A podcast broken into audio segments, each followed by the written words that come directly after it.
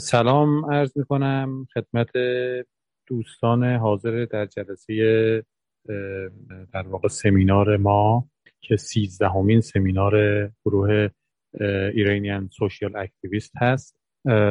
قبل از هر چیز باید سلام و درود بفرستیم به تمام اون جانهای شیفته ای که در راه رسیدن به آزادی و برابری مجاهده کردند و به خون غلطیدن یا سرهایی که بالای دار رفتن یا اون عزیزانی که آزادی و امنیت خودشون رو فدا کردن برای اینکه به تغییری برسیم که در اون زندگی جامعه ما و زندگی انسانها بهتر و عادلانه تر باشه. سمینارهایی که ما تا به حال برگزار کردیم همونطور که می‌دونید درباره موضوعاتی هستش که در بحرانهایی که در ایران در هست جاری هست و باعث رسیدن ما به این نقطه شده که مردم به اعتراض رو بیارن و طلب تغییر بکنن اینها رو در بررسی بکنن این جلسه در خدمت جناب آقای کامران معتمدی خواهیم بود که در رابطه با مسئله توسعه یعنی اینکه ما در واقع نوع دیدگاه نوع دیدگاه توسعه ای که در ایران جاری بوده و ربط اون رو با وضعیت اخیر بررسی بکنیم. توسعه یکی از در واقع مسائلی که درباره انقلاب 57 گفته میشه یکی از دلایلش رو توسعه نامتوازن زمان حکومت پهلوی می‌دونن که در اون البته خب کارهایی در جاهایی صورت گرفته بود ولی در کنار بسیاری از این کارها خب حال مردمان بسیاری در فقر و فاقه زندگی می‌کردن طلبی آبادها برقرار بود و توسعه عموما متمرکز بود در جاهای خاصی و منافع افراد خاصی رو و رفاه افراد خاصی رو تامین بعد از انقلاب بعد از انقلاب 57 این این مسئله خب در سالهای اول که جنگ بود و بعد از اون به خصوص بعد از جنگ دیدگاه دیدگاهی که حاکم شد بر اقتصاد کشور و سیاست گذاری دولت ها نوعی دیدگاه، دیدگاهی بود که طلب می‌کرد که جامعه ایران وصل بشه به جامعه به بازار جهانی و خب این طبعاتی داشت که در اثر اون اون امتیازات رفاهی یا حقوق رفاهی که جامعه داشت عملا کنار گذاشته شد و توسعه مناطقی که مناطق محروم نامیده میشن متوقف شد به تدریج بودجه های عمومی کم شد. دیدگاهی حاکم شد که دولت رو به دولت کوچک اشاره می‌کرد و میگفتش که ما باید هزینه های عمومی رو کاهش بدیم. و در نهایت به اینجا رسیدیم که در کنار اینکه خب پروژه های عظیمی مثلا پروژه های عظیم سدسازی در جریان هست در کنار اون همون جاهایی که برای اون در اون جاها صد ساخته میشه مردمانش عملا دیگه به نه به آب دسترسی دارن نه به امکانات زندگی مناسب دسترسی دارن. فاصله طبقاتی بسیار بالا رفته و فشار به جامعه به حدی رسیده که از سال 96 به بعد عملا مردم هر فرصتی که تونستن اعتراض خودشون رو نشون دادن به مسائل معیشتی. من حالا مقدمم شاید حالا خیلی هم به خوبی صحبتی که امیدوارم در خدمت آقای معتمدی بشنویم نبود. و من حالا پس همینجا کوتاه بکنم فکر می‌کنم بهتره تا خدمت ایشون برسیم. ایشون کارشناس ارشد رشته توسعه هستند و علاوه بر پژو... کارهای پژوهشی متعددی که انجام دادن پادکستی رو اجرا می‌کنن تولید و اجرا می‌کنن که من خیلی خودم خودم شخصا علاقمندم به اون پادکست. اسم پادکست هنگام است. و فکر می‌کنم که به همه شما توصیه بکنم که علاوه بر صحبت های امروز ایشون حتما اون پادکست رو هم گوش بود دیگه بیش از این وقت دوستان رو نمی‌گیرم. در خدمت جناب کامران معتمدی هستیم. بفرمایید. الان همه چیز هم صدا درسته هم این تصویر رو می‌بینید شما درسته؟ یعنی من می‌تونم الان شروع کنم صحبت کنم. مرسی. خب من سلام می‌کنم خدمت همه کسانی که لطف کردن و در این جلسه شرکت کردن. خیلی ممنون از جمع ایرانیان سوشال اکتیویست که من رو دعوت کردن که در این جلسه صحبت کنم در ابتدا تصدیق می‌کنم که من از زمین سنتی ملت کولین حرف می‌زنم و به بزرگان گذشته و امروز این ملت ادای احترام می‌کنم. ممنون از مسلم عزیز که یاد شهدا و رزمنده های این روزها و تمام این سالها رو کرد. من عنوان این بحث رو گذاشتم زندگی نرمال. و واقعیتش این اینه که خیلی منظورم این کارزاری نیست که را افتاده چند وقتیه به نام زندگی نرمال. خود این مفهوم از یک بابتی به نظرم گویاست و نشون دهنده موفقیت ذهنیتیه که توسعه از هنگام ابداع خودش به وجود آورد. یعنی در نهایت من نتیجه گیری خواهم کرد که اگر توسعه در یک چیز موفق بوده اون ایجاد یک همچین ذهنیتی بوده خصوصا در کشورهای جهان سوم یا کشورهای حاشیه که توسعه در وهله اول مساوی با پیشرفت در نظر گرفته بشه و در موردش سوال نشه. همینجوری که به یک سری از توییت ها رو من سعی کردم که چند تا نمونه رندوم امروز پیدا بکنم. یعنی همین زندگی نرمال رو سرچ کردم ببینم که چه چیزهایی آدم ها با زندگی نرمال نوشتن که مثلا اگه هیچ کدوم از این اتفاقات نمیافتاد در 57 مثلا ما الان زندگی نرمال داشتیم. یا مثلا یکی نوشته بود فلانی بارها به ایران سفر کرده. حالا من اسم رو حذف کردم که شایبه ایجاد نشه و در راستای نرمال نشان دادن زندگی در ایران گزارش تهیه کرده و کتاب نوشته خب نویسنده منظورش اینه که پس زندگی در ایران نرمال نیست که فلانی این کارو کرده. یا اینکه تنها برای رسیدن به فردایی بهتر و یک زندگی نرمال به دست جنایتکاران آنها مثلا به قصر رسیدن. در واقع یک ذهنیتی وجود داره که ما توی یک وضعیت ویژه گیر کردیم که این خودش رو در زندگی نرمال نشون میده و جا جا کنم. اسلایدام هم نمی‌بینم. اوکی بهتر شد. آره. یک ذهنیتی وجود داره در مورد توسعه که در وهله اول یعنی اینکه توسعه یعنی پیشرفت و ما هم در یک وضعیتی هستیم خارج از وضعیت پیشرفت. چون توسعه پیدا نمی کنیم و پیشرفت هم نمی کنیم پس توسعه یعنی پیشرفت. نکته دوم اینه که پیشفرض بعدی که در این دم و دستگاه وجود داره اینه که استعمار تموم شده.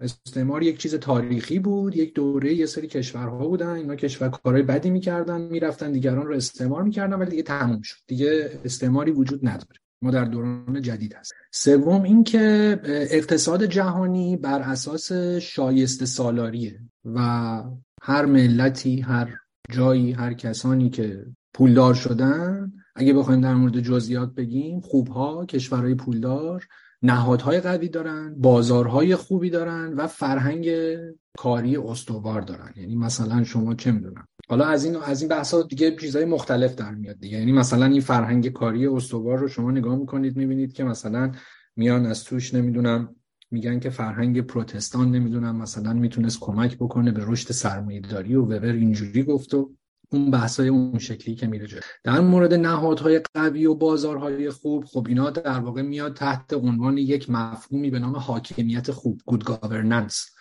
که دیگه پارادایم جدید بانک جهانیه و در واقع یک چیزیه که میشه پارادایم جدید توسعه رو باش خلاصه کرد. اسمش هم خوبه حاکمیت خوب همه فکر می‌کنن اینا یه چیز خوبیه دیگه. نهادها باید خوب باشن بازارها باید خوب باشن. چرا بد باشن چرا چرا اینا چیزای بدی باشه؟ و اینها در واقع روایت هایی هستن که توس برخی در واقع فروزی هستن که روایت قالب توسعه بین الملل رو می‌سازن. مثلا در من حالا یه چند تا کتاب رو لیست کردم که این کتاب ها دقیقا همین فروز رو قبول دارن. یعنی مثلا این کتاب معروف عجم اغلو و رابینسون که چرا ملت ها شکست خوردن.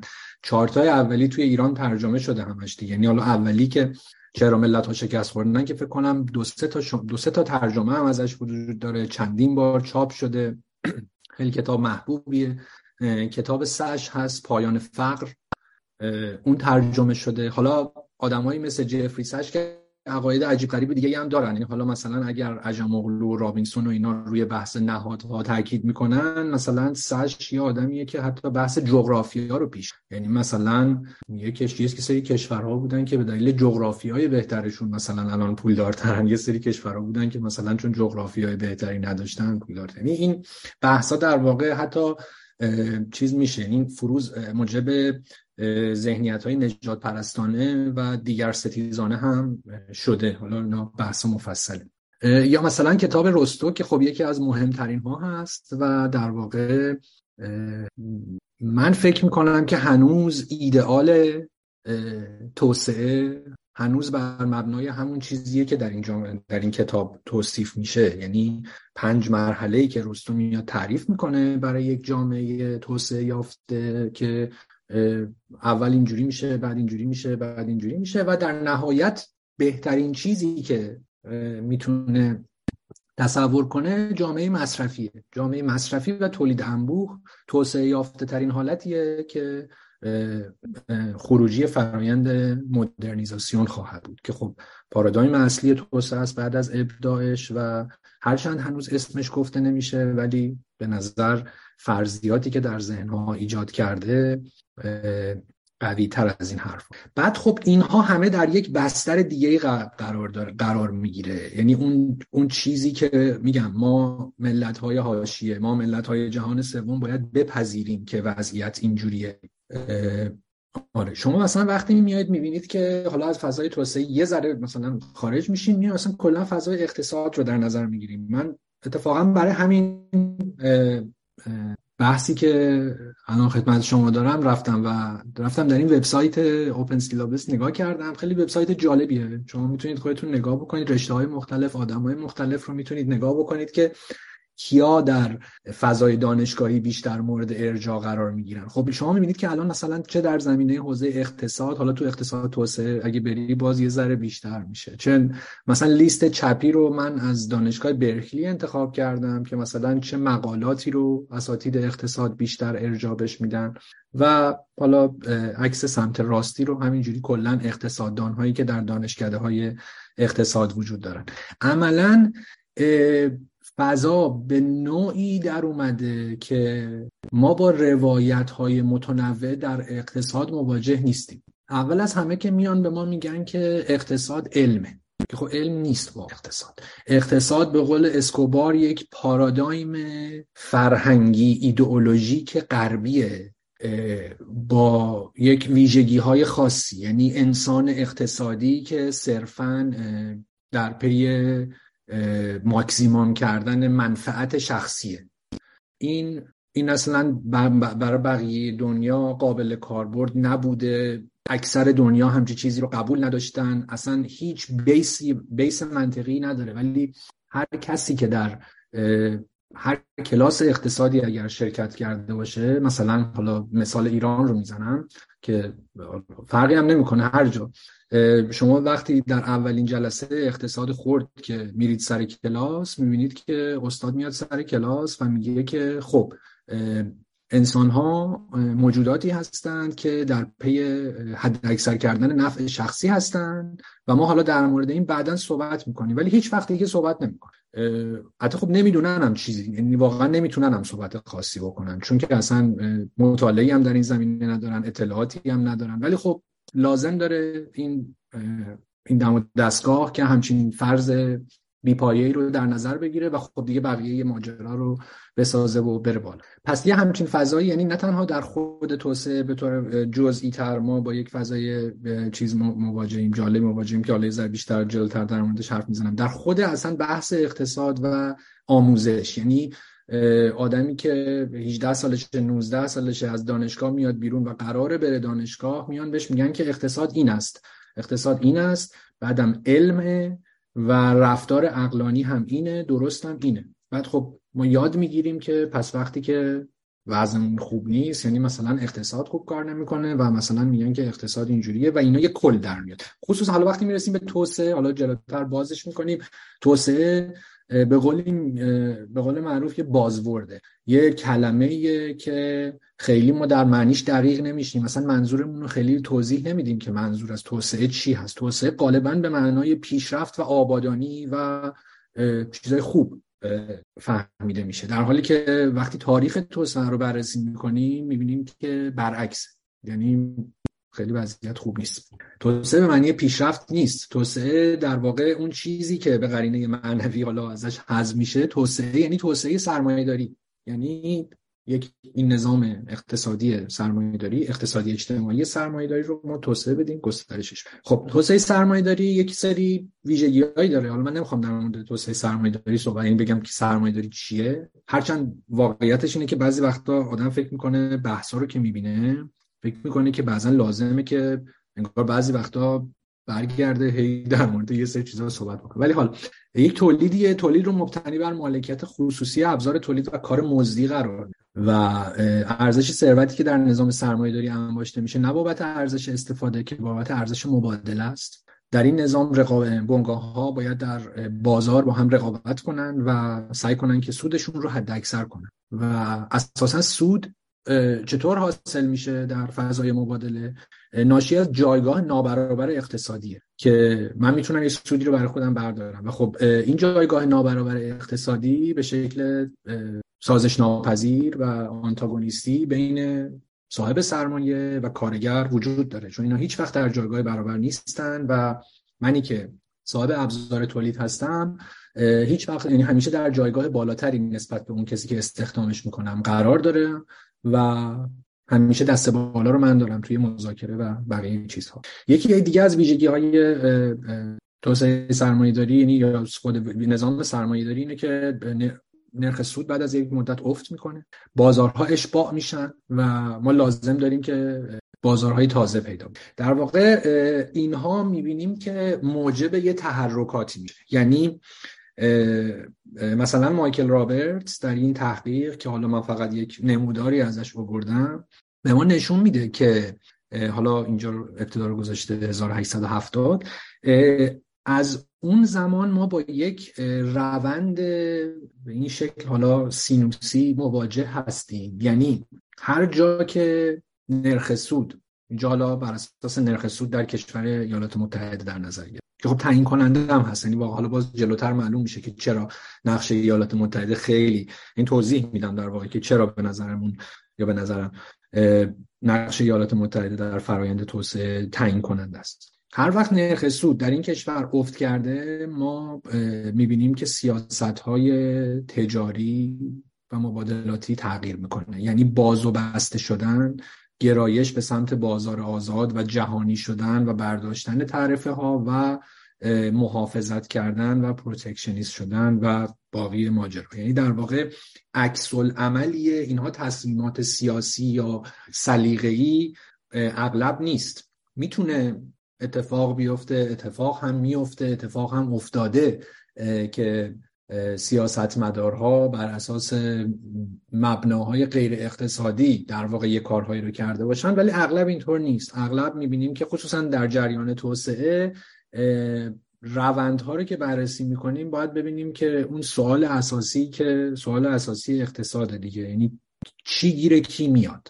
در واقع اینو اگه ما هر بار از خودمون سوال بکنیم که اگر این سیاست اجرا شد چی گیره کی میاد اون وقت یه ذره احتمالا میشه راحتتر این روند تشخیص بدیم.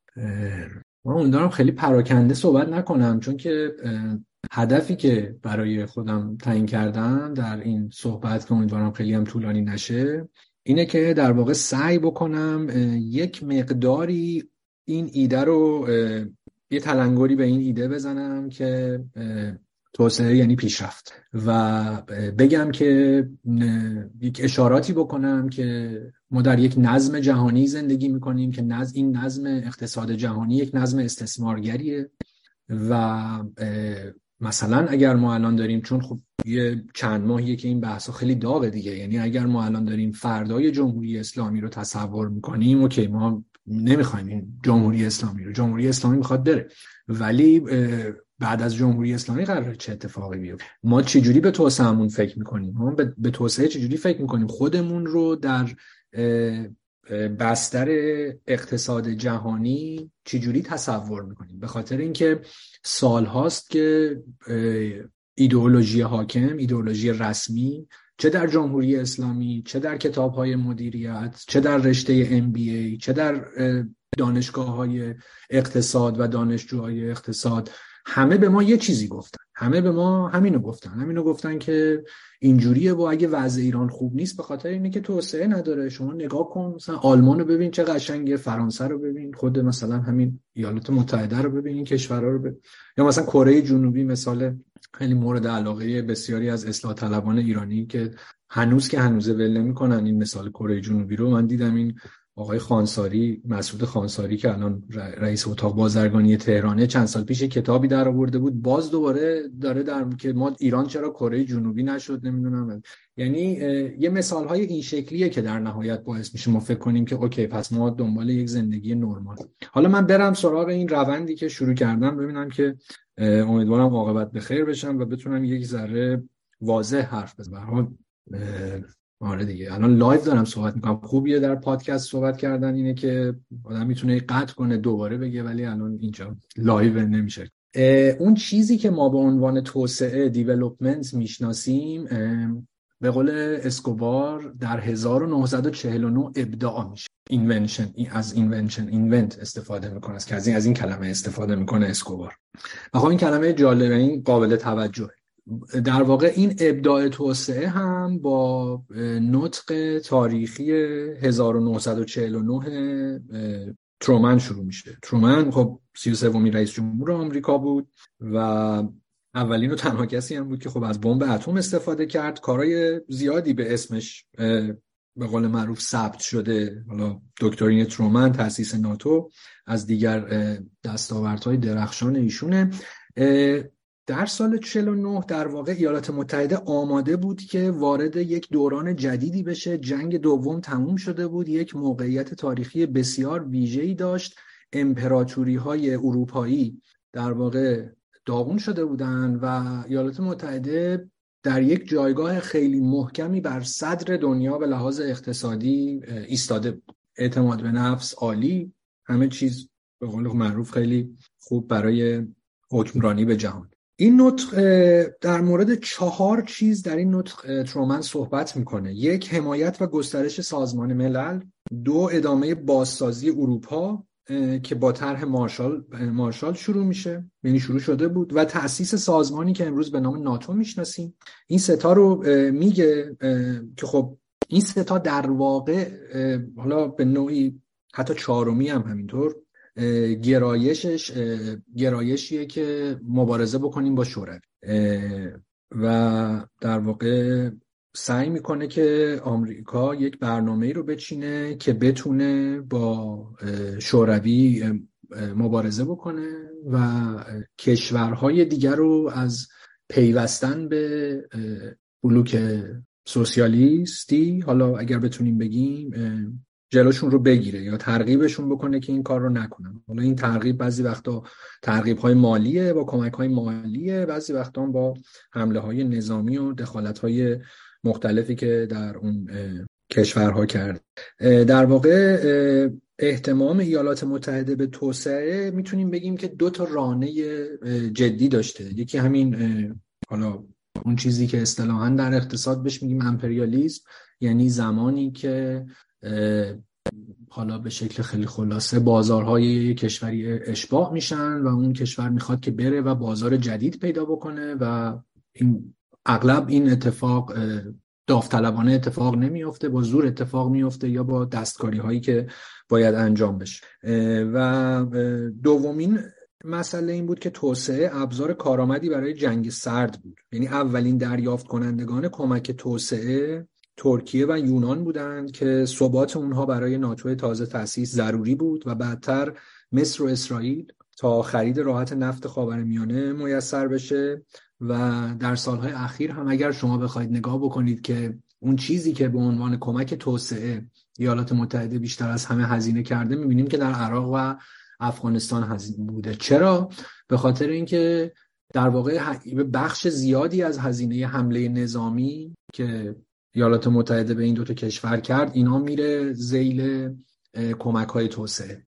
کمک های توسعه یک چیز بسیار گسترده یک تشکیلات خیلی بزرگیه. من فقط حالا من من تقریبا می‌تونم بگم ببخشید که این کار می‌کنم. اگر برای کسانی ببخشید که به خودم می‌خوام ارجاع بدم ولی اگر که فکر کردید که با این لحن دوست دارید در مورد تاریخ توسعه یه چیزهایی گوش بدید می‌تونید به یه سری از اپیزودهای هنگامه مراجعه بکنید. مثلا در مورد کمک خارجی در دو تا اپیزود صحبت کردم. اونجا میگم که اصلا کمک توسعه یعنی چی؟ این کمک ها اصولا در وزارت امور خارجه تعیین میشه و هم جهتگیریش هم عددهاش هم ارزیابیش. فرقی هم نمی‌کنه که در کدوم کشور باشه. یعنی چه کمک توسعه ایران باشه مثلا به لبنان. در واقع این مثلا ایران بخواد به حزب الله لبنان پول بده و اسمشو بذاره کمک توسعه. چه ایالات متحده بخواد یه دستکاری بکنه در یک کشور دیگه یا هر چیز دیگه اینا همه در وزارت امور خارجه تعیین میشه.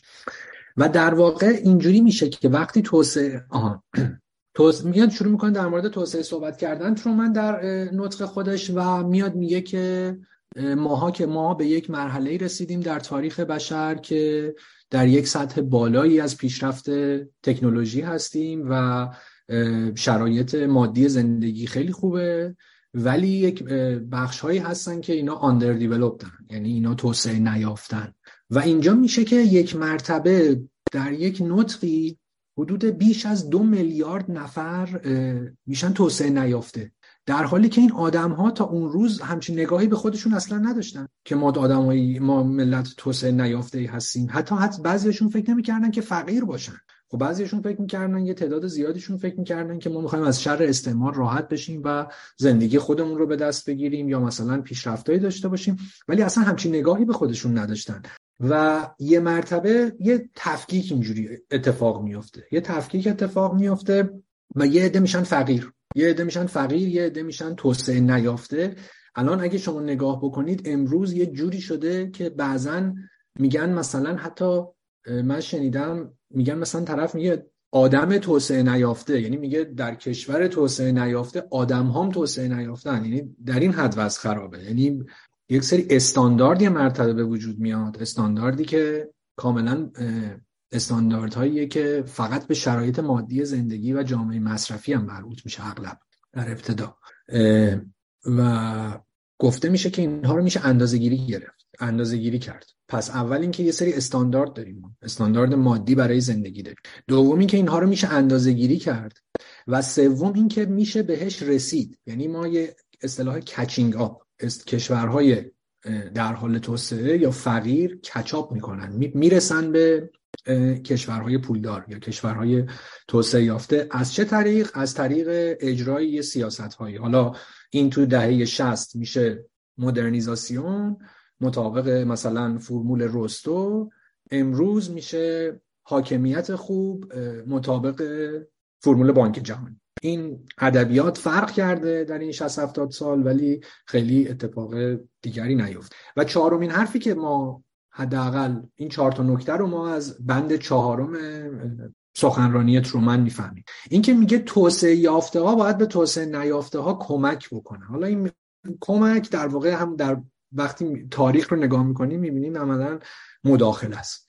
دخالت خارجی اتفاق میفته چون کمک خیلی وقتا اینجوریه که به من اگه از شما کمک بخوام میام بهت میگم میگم میام میام من به شما کمک بکنم. اگه ولی شما پیشا پیش دارید جیب منو می‌زنی بعد من مجبور میشم بیام پیش شما این دیگه خیلی احتمالا کمک اسمش. باز دوباره من با اجازهتون میپرم از این تاریخ پرفراز و نشیب تا نزدیک بشم به دهه 90 و به اون چیزی که به نام توافق واشنگتن معروف میشه. یعنی ما رویکردهای توسعه چندین رویکرد مختلف رو سعی می‌کنه در جریان اصلی طی بکنه تا اینکه می‌رسه به توافق واشنگتن که توافق توافق پولدارهای وال استریت بیشتر تا یه توافق جهانی و همون اون کسی که در واقع این اصطلاح رو سکه می‌زنه خودش معتقد بود که بیش از هر چیز منظور از این توافق و بندهایی که در موردش صحبت شده همون گسترش سرمایهداری بازار آزاد. حالا اینا چیزایی که خب خیلی در موردش بحث شده و لزومی هم به تکرارش نیست. همه جا می‌تونید آره، اگه کسی علاقه من باشه می‌تونه بخونش. ولی نقد توسعه جریان اصلی خیلی زود از همون ابتدا شروع شد. یعنی در دهه پنجاه و شست یک سری از اقتصاددانهای آمریکای لاتین در ابتدا میان و شروع می‌کنن این فضا رو نقد کردن. یه نقد ساده ای که اتفاق میفته این بوده که این اصل مزیت رقابتی ریکاردو اقتصاددان کلاسیک که در دوران استعمار هم وجود داشت و این اصل هنوز که هنوزه تحمیل میشه از سوی نهادهای بین المللی به کشورهای در حال توسعه.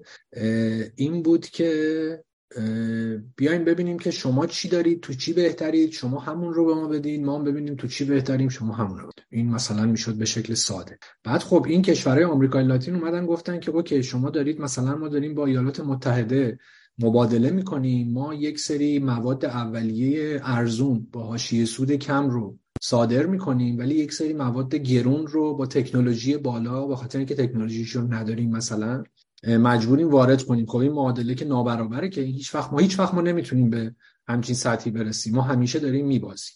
خب تئوری های مختلف توسعه به وجود اومد تئوری وابستگی به وجود اومد سیستم جهانی به وجود اومد و کسایی که حالا در این زمینه صحبت کردن.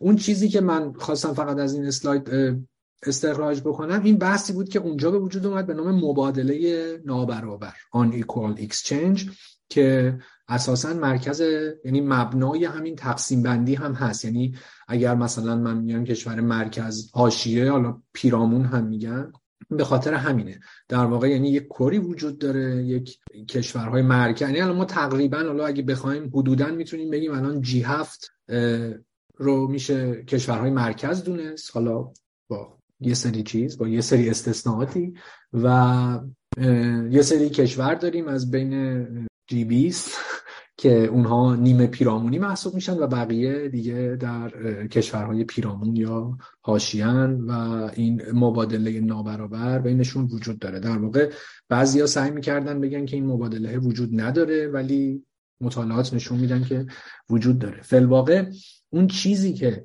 وسوسه کننده است و باعث میشه که هشتگ زندگی نرمال در شبکه مجازی به وجود بیاد و ذهن ما در واقع ایدئالی که برای خودش می‌سازه رو بتونه یک ایدئالی که تخیل می‌کنه یک چیزی شبیه غرب باشه.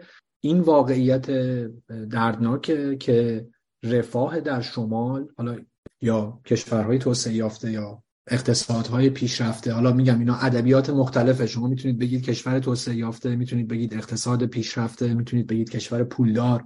می‌تونید بگید شمال جهانی جونیا تو دیسیپلین های مختلف متفاوت. رفاه در رفاه در شمال به هزینه جنوبه. و اگر ما در همین مثال مثلا استرالیا رو در نظر بگیریم حالا اگر که حدس می‌زنم الان احتمالا بیشتر کسانی که دارن این بحث رو در گوش میدن احتمالا باید در استرالیا باشه.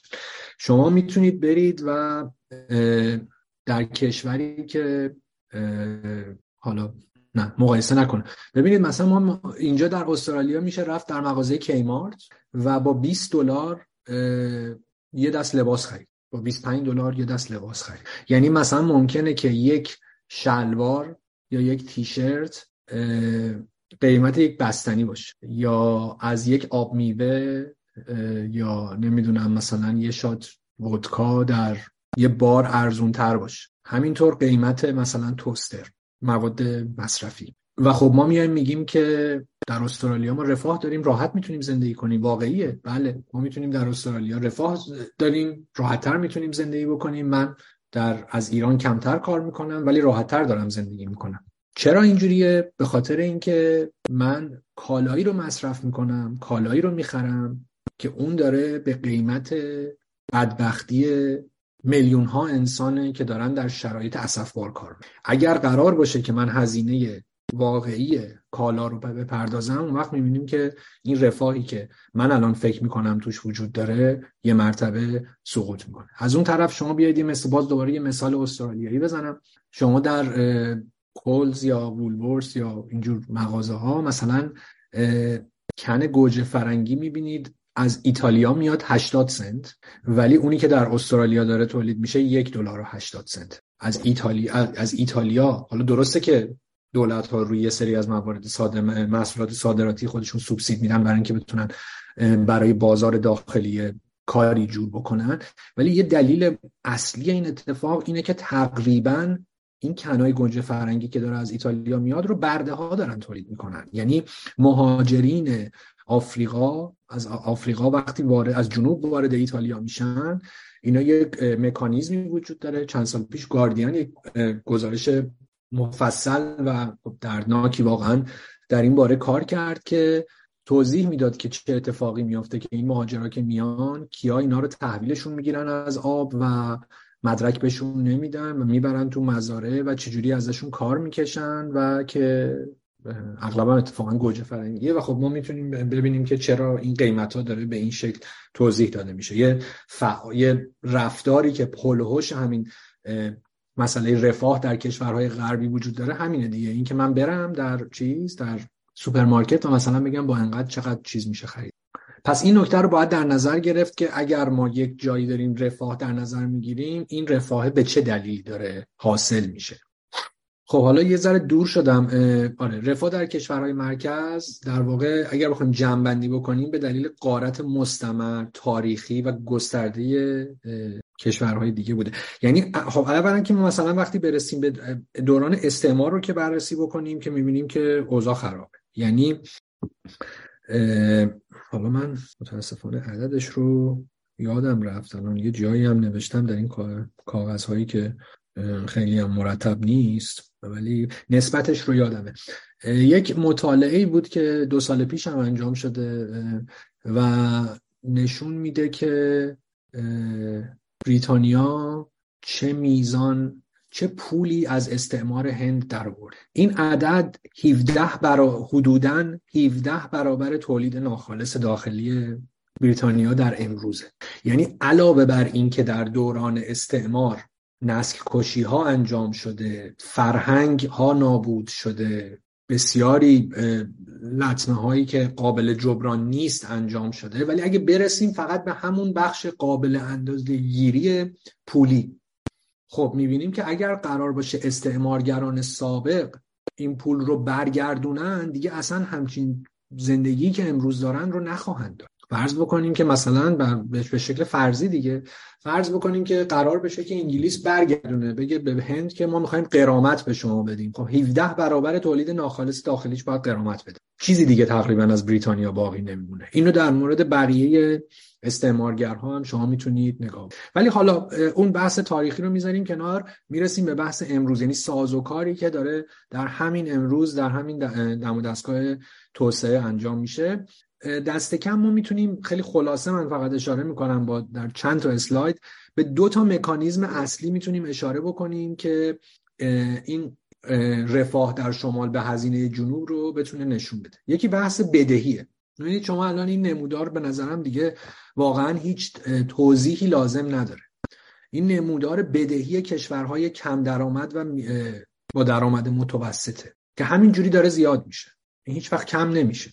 چرا داره زیاد میشه؟ به خاطر اینکه دو تا نهاد وجود دارن به نام بانک جهانی و صندوق بین المللی پول و اینا میگن که اوکی شما می‌خواید توسعه پیدا بکنید میگن بله. خب نخواهی هم که البته مجبوری توسعه پیدا بکنید حالا پول نداریم. خب پول هست. میایم به وام میدیم. وام رو میدن به کشورها و کشورها وام می‌گیرن و توی یک چرخه بی پایان. شما الان آرژانتین رو نگاه بکنید. آرژانتین الان سه ساله در یک قدمی ورشکستگی قرار گرفت کشور داره نابود میشه. وقتی گزارش های داخلی IMF رو ما نگاه می‌کنیم در 2016 در 2017 حدود 56 میلیارد دلار IMF به آرژانتین وام میده. در گزارش های کارکن داخلی چون IMF همیشه یه سری گزارش داخلی هم داره یا که یعنی هم اونها تولید میشه دسترسی عمومی هم بهش هست.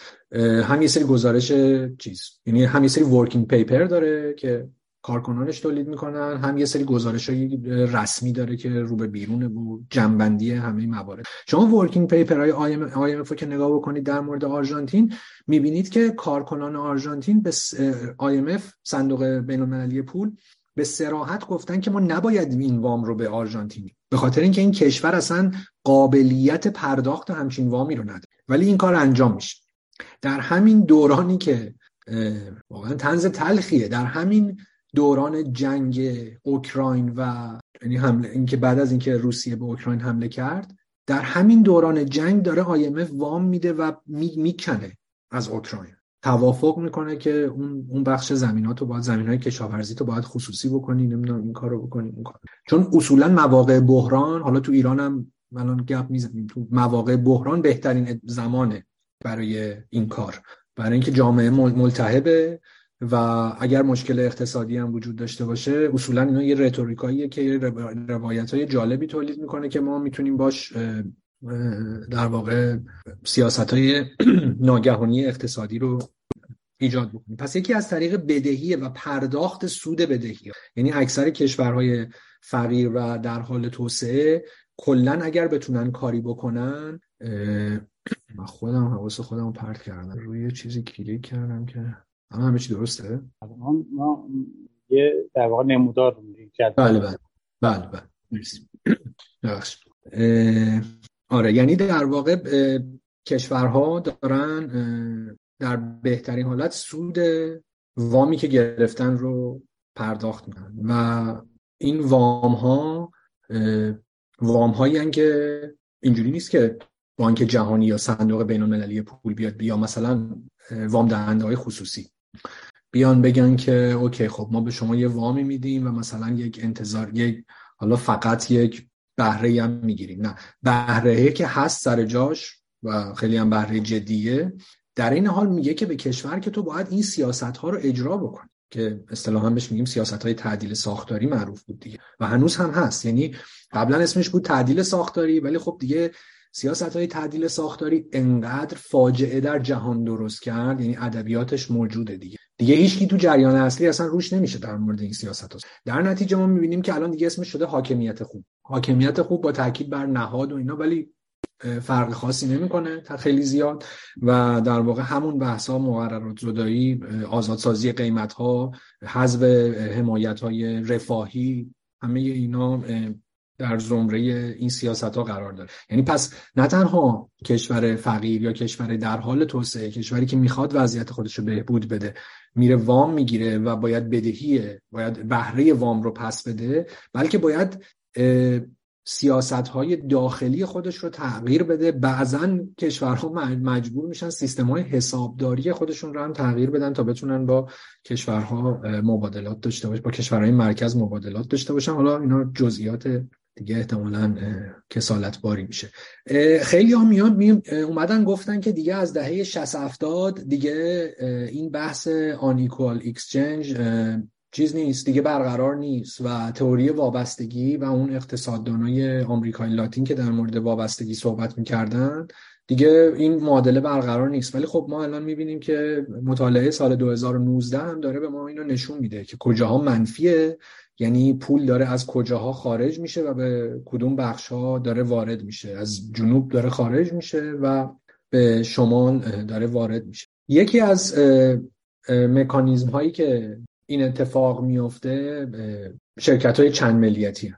شرکت های چند ملیتی هستن که در واقع بخش اعظم بخش اعظم ترانزکشن ها این تجارت جهانی در واقع داره از طریق همین شرکت های چند ملیتی اتفاق میفته و بازوهاشون در جاهای مختلف. خب شرکت های چند ملیتی البته فقط business نمی‌کنن. یعنی به طور تاریخی می‌تونن عامل کودتا باشن می‌تونن عامل گروگانگیری باشن عامل اختلافات سیاسی و نظامی در کشورها بشن و خب در این حال دارن یه بهره کشی اساسی رو هم انجام میدن. میگم من اینا رو امیدوارم که حالا بعد بعد, بعد از اینکه این session تموم شد می‌تونیم هر هر جوش اگه شما احساس کردید که من خیلی سریع گفتم یا به نظرتون قانع کننده نبوده می‌تونیم بیشتر گپ بزنیم. ولی آره من فقط سعی می‌کنم که اشاره بکنم که چرا همچین ادعایی کردم در اول بحثم که توسعه معنیش پیشرفت نیست.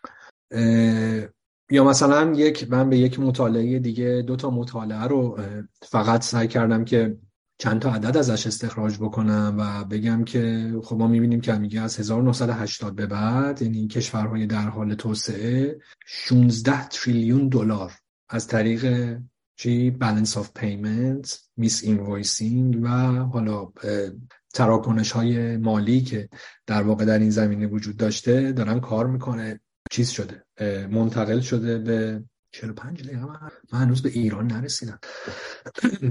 چیکار کنم؟ آره خب. آره. سعی می‌کنم. چشم. سعی می‌کنم که خلاصش کنم. آره. یعنی عددا بزرگه. در واقع پس همین. حالا هم بدهی هم مبادله نابرابر و هم این پولی که داره از کشورهای در حال توسعه به کشورهای امپریالیستی یا مرکز منتقل میشه رو باید در نظر گرفت. حالا از اون ور بیایم بحث جنسیت رو در نظر بگیریم. اساسا ببینیم که توی این فضای توسعه جنسیت چه معنی داره؟ اول اینکه به طرز خیلی محافظه کارانه ای هنوز که هنوزه در ادبیات رسمی یعنی وقتی شما برید در اهداف توسعه پایدار نگاه بکنید که آخرین نسخه چیزه آخرین نسخه اهداف توسعه است از طرف سازمان ملل ما با یک رویکرد باینری مواجه درسته در سندهای حاشیه‌ای در سندهای مختلف از انواع جنسیت ها صحبت میشه ولی اول اینکه در سندهای رسمی ما با یه نگاه زن و مرد.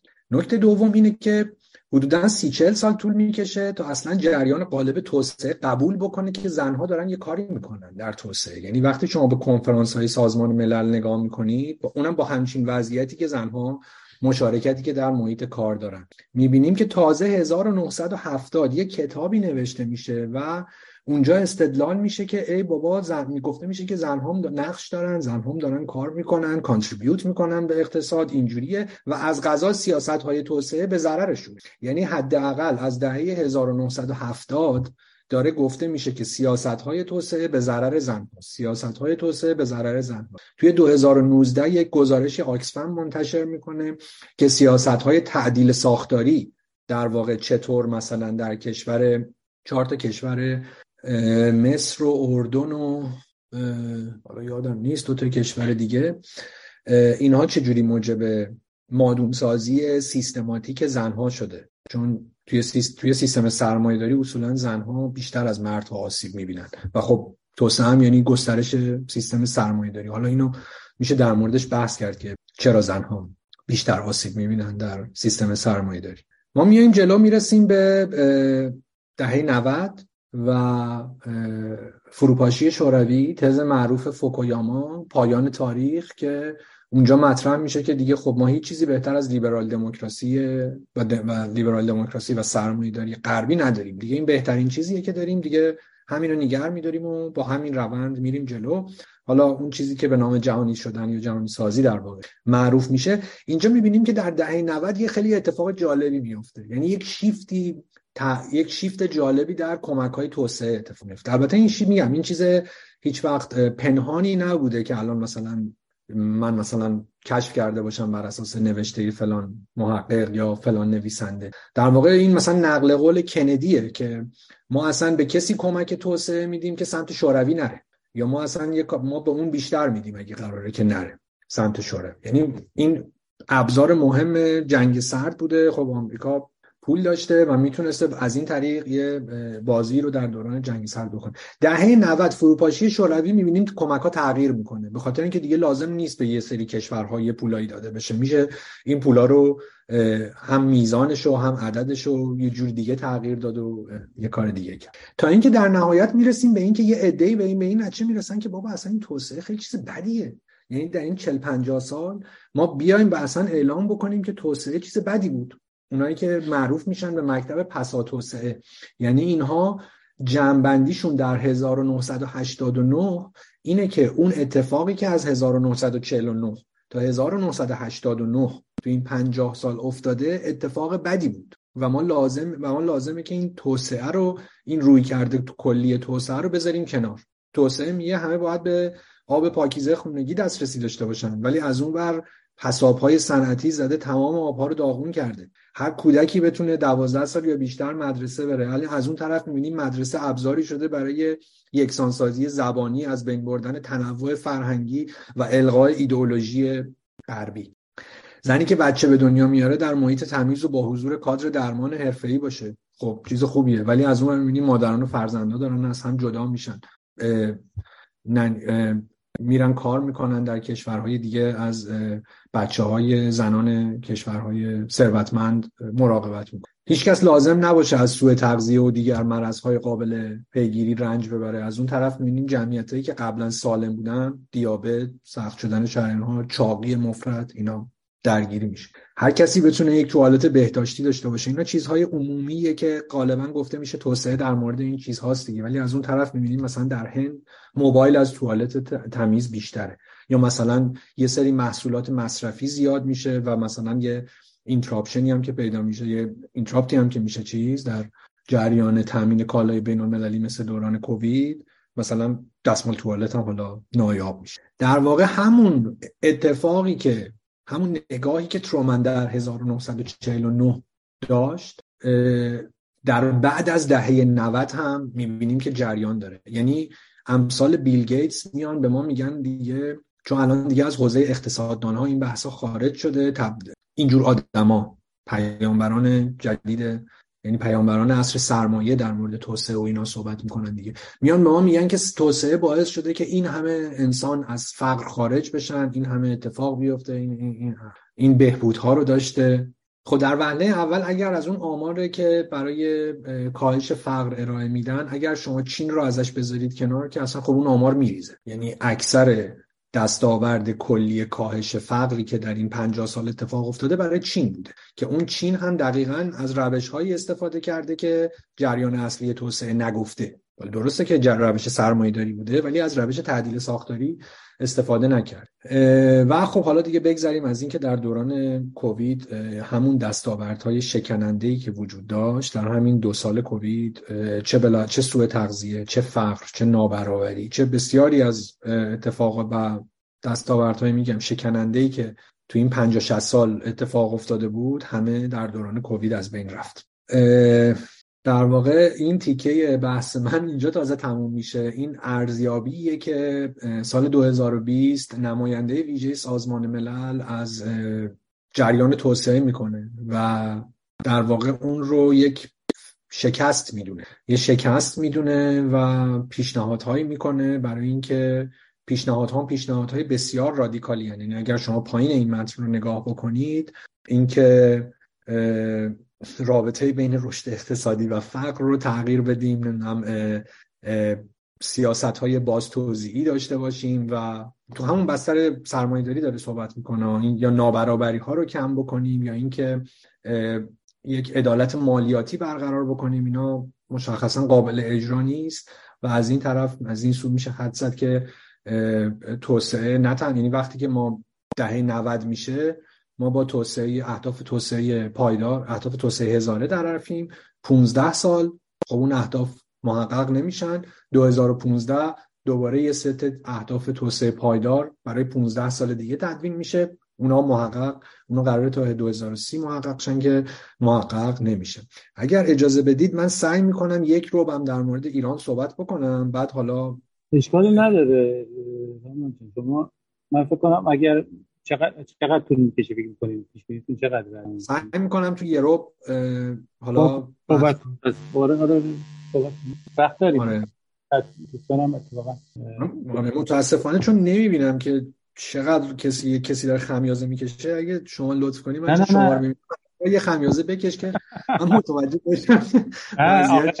آخه صحبت های شما اصلا خمیازه کشیدنی نیست. ولی در واقع فقط بحث این بود که چیز از دست نره حساب زمان از دست نره. ولی وقت کامل بگیم. وقت وقت داریم. اتفاقی که در ایران افتاده اینه که خب ما چون فکر می‌کنیم که ما از غرب عقب موندیم و اصولا هم دوست داریم خودمون رو با غرب مقایسه بکنیم دیگه خب به هر حال اونم با بهترین های غربی یعنی با اونهایی که قبلا استعمارگر استعمارگر بودن و یه پول حسابی داشتن و یک انباشت سرمایه‌ای در چندین چند صد چندین چند صد سال تونستن داشته باشن. ما خودمون رو با اونا مقایسه می‌کنیم و میگیم که اینجوریه و و مثلا ما اصلا بعضی مثلا شاید معتقد باشن بگن که سرمایه‌داری در ایران وجود نداره. ولی خب به نوعی ما می‌تونیم بگیم که ما بعد از اصلاحات ارزی جامعه ایران با یک جامعه سرمایه داریه ما چندین روند صنعتی شدن رو حالا فارغ از سرمایه داری توسعه سرمایه داری در ایران تجربه کردیم. یه حالا مطالعات مختلف که دوره ها رو شناسایی می‌کنن. یکی یک صنعتی شدن ضعیفه که بین سالهای 1312 تا 1318 اتفاق میفته یه دوره دیگه ای داریم در دوران مصدق. ولی رشد اصلی صنعتی شدن از دهه چهل به بعد اتفاق میفته. و از غذا ایران خب مزیت های خیلی خوبی هم داشته از جمله اینکه خب پول داشته. یعنی ما می‌تونستیم پول نفت رو بفروشیم و لازم نبوده بریم پول قرض بگیریم. خودمون پول داشتیم. و دومی که خودش بازار بزرگی بوده و می‌تونسته کالا بفروشه. ولی خب می‌بینیم که بورژوازی ایرانی بیشتر تاجر بودن و اینا خیلی علاقه به سرمایه گذاری در صنعت نداشتن. یه ذره گفتان و خیزان این روند سرمایه گذاری خصوصی در صنعت پیش میره. با این حال رشد قابل ملاحظه ای داره. یعنی بین 43 تا 53 صنعت به طور متوسط سالیانه 15 درصد رشد و خب هدف هایی هم که در واقع در توسعه صنعتی یا بهتر بگیم توسعه سرمایه داری در زمان پهلوی ما دنبال می کردیم همگام با پارادایم های جهانی بوده. یعنی اگر شما در دهه هفتاد نگاه بکنید در دهه هفتاد خبری از نولیبرالیزم نیست خبری از توافق واشنگتن نیست. کماکان مفهوم دولت توسعه گرا مفهوم قویه در غرب در کشورهای جهان سوم و اینکه اینکه دولت مسئوله. یه مسئولیت هایی داره. دولت باید سرمایه گذاری بکنه. نمی‌تونه مردم رو به همجوری رها بکنه بگه برید تو بازار خرج خودتون رو در بیارید و کار خودتون رو انجام بدید.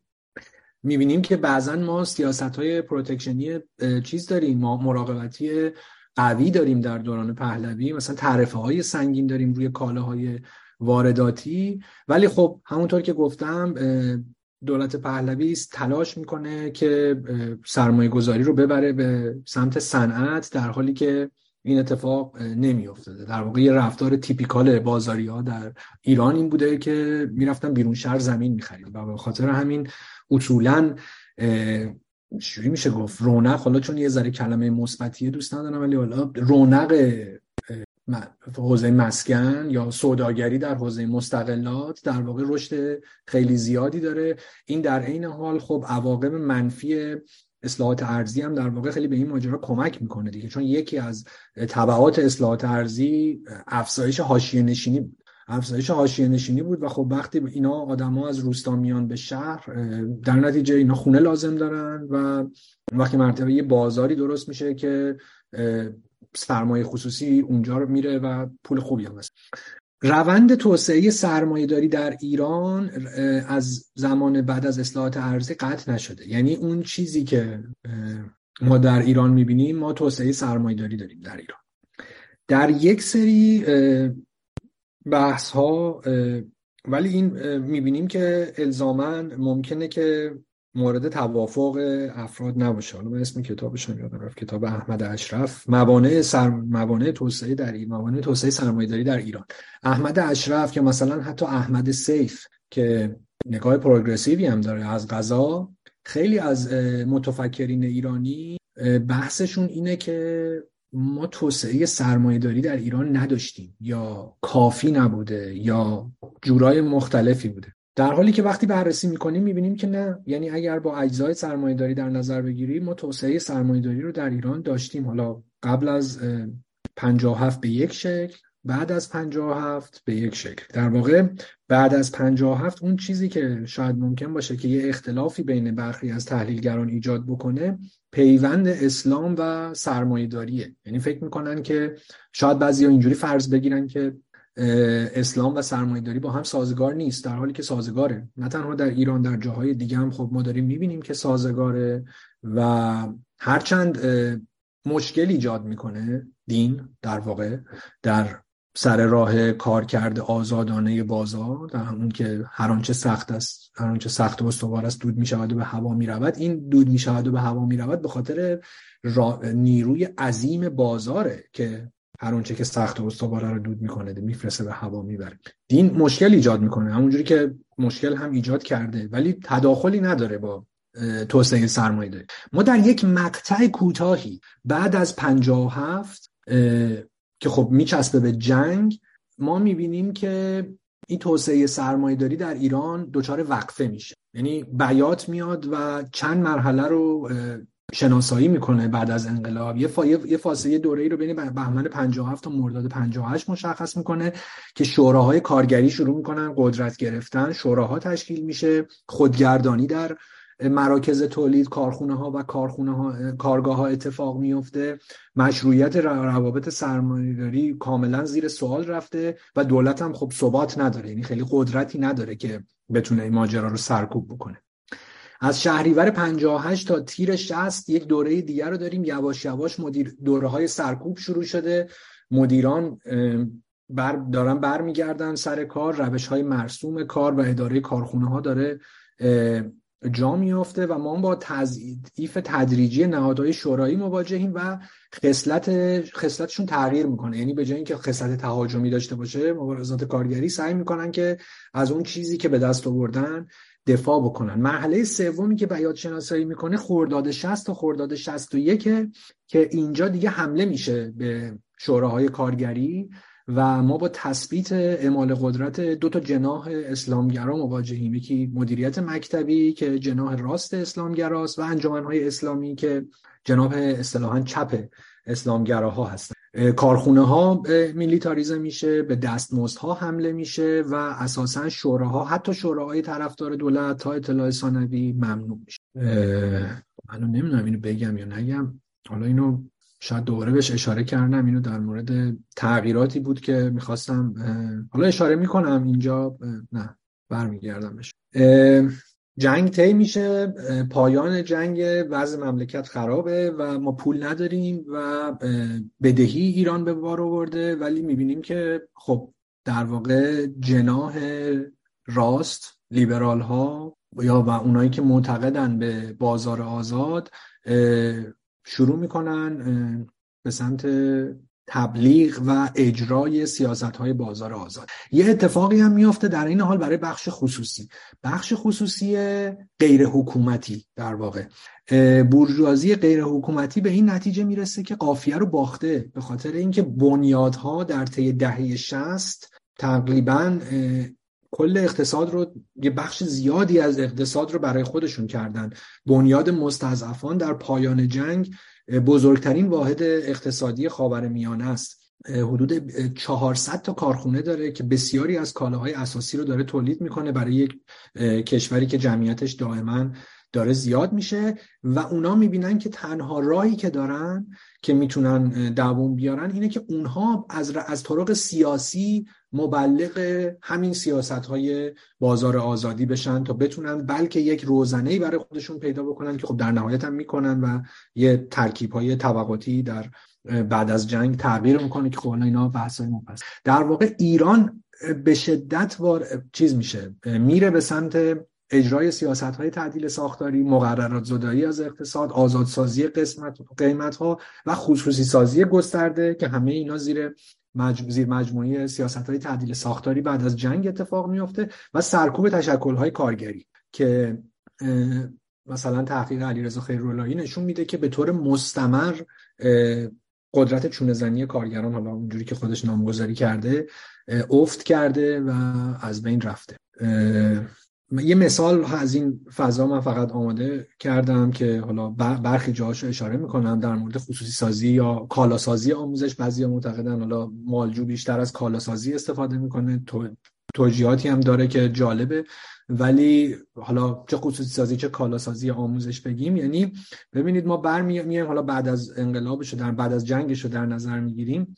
1367 قانون تاسیس مدارس خصوصی شروع میشه. بین 69 تا 95 تعداد مدارس غیر انتفاعی 6 و نیم برابر میشه. خب صاحبان مدارس غیر انتفاعی غیر دولتی هم که هم غیر انتفاعی ها افراد مرتبط و افراد با امتیاز هستند اوایل دهه 80 در منطقه دو تهران 288 مدرسه غیر انتفاعی داریم. در منطقه 19 هیچ مدرسه غیر انتفاعی نداریم. آمار دو سال پیش قبل از دوران کرونا 63 درصد دانشجویانی که وارد دانشگاه شهید بهشتی میشن و 61 درصد دانشجویانی که وارد دانشگاه علامه میشن از سه دهک پردرآمد کشورن. میانگین دهک درآمدی برای دانشجوی شریف هشته. خب این آمار تکون دهنده است دیگه.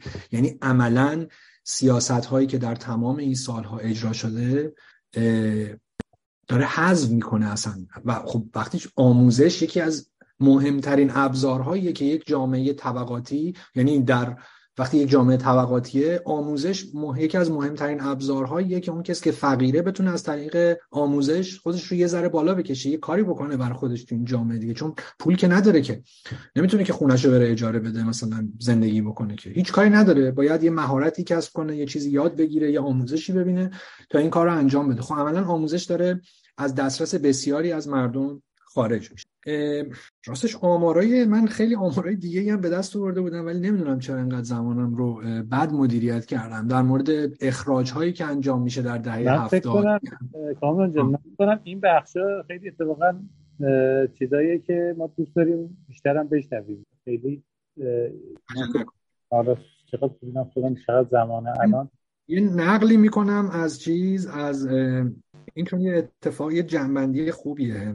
کتاب چیز کتاب علی رضا رضایی زندگی روزمره و دستان شهری. اونجا جالب میگه میگه که هایک نظریه پرداز مشهور اقتصاد بازار در اثر خود سوسیالیسم و روشنفکران که مانیفست سیاسیش باشه به طرفداران بازار آزاد توصیه می‌کنه برای پیشبرد برنامه های لیبرالی فضیلت انتقاد از وضع موجود را از روشنفکران سوسیالیست بیاموزند تا مبادا با چسبیدن به وضع موجود یا دل بستن به تغییرات جزئی قافیه را به مخالفانشان ببازند. برعکس آنها باید ماجراجویانه با جعل آرمان شهری لیبرالی دست برتر را در شکل دادن به افکار عمومی داشته باشند. در ایران به فاصله کمی پس از جنگ مشاور معاون اقتصادی سازمان برنامه بودجه آقای بایزید مردوخی با انتشار مقاله‌ای دغدغه های علمی و مستقل اقتصاددانان وطنی را از وسوسه سیاست، سیاسی سیاستمداران و اظهار نظرهای جانبدارانه صاحبان منافع طبقات خاص مبرا دانست و از حاکمان خواست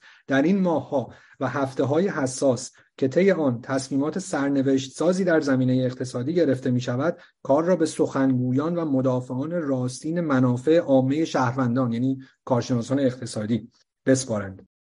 وی از اقتصاددانان خواست تا همانند گرباچوف در شوروی و تاچر در انگلستان کارآفرین مبتکر و خطرجو باشند. کسی که صرفا یک تکنسین بیطرف یا مدافع کارایی نیست که در مقابل حملات ایدولوژیک میدان را ترک کند بلکه در پی به کرسی نشاندن سیاست اقتصادی معینی است که از نظر او سیاست مفیدی برای جامعه است. از نظر او دموکراسی وجود نداره و از پای نمی, نمی نشیند و آن را تبدیل به سیاست عمومی می‌کند.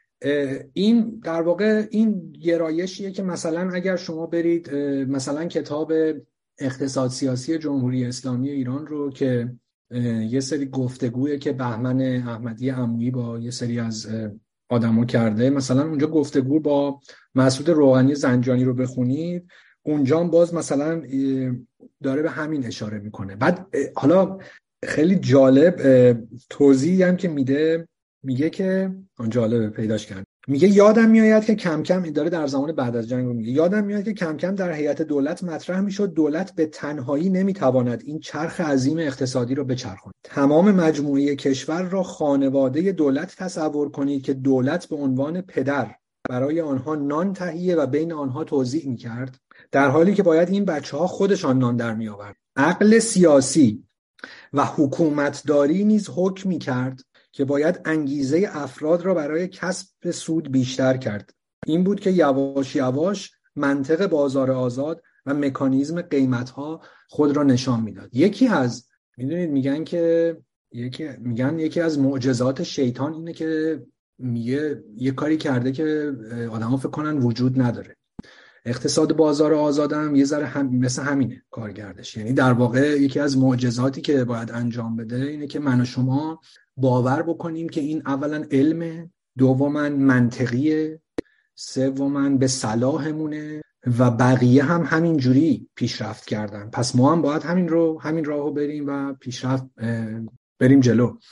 شما یک فرضی رو در نظر بگیرید. من این مثالی بزنم. این مثال خیلی گویاست. چون به نظرم زنها یا در واقع بگیم غیر مردها معایب و مذرات نظام سرمایه‌داری رو بهتر درک چون بیشتر کنار موندن و آسیب های ساختاری یعنی اونا به لحاظ ساختاری جایگاهشون جایگاه مادونی دارن در این نظام. خب اقلانیت در این نظام حکم می‌کنه که ما در پی حد اکثر کردن نفع شخصی باشیم.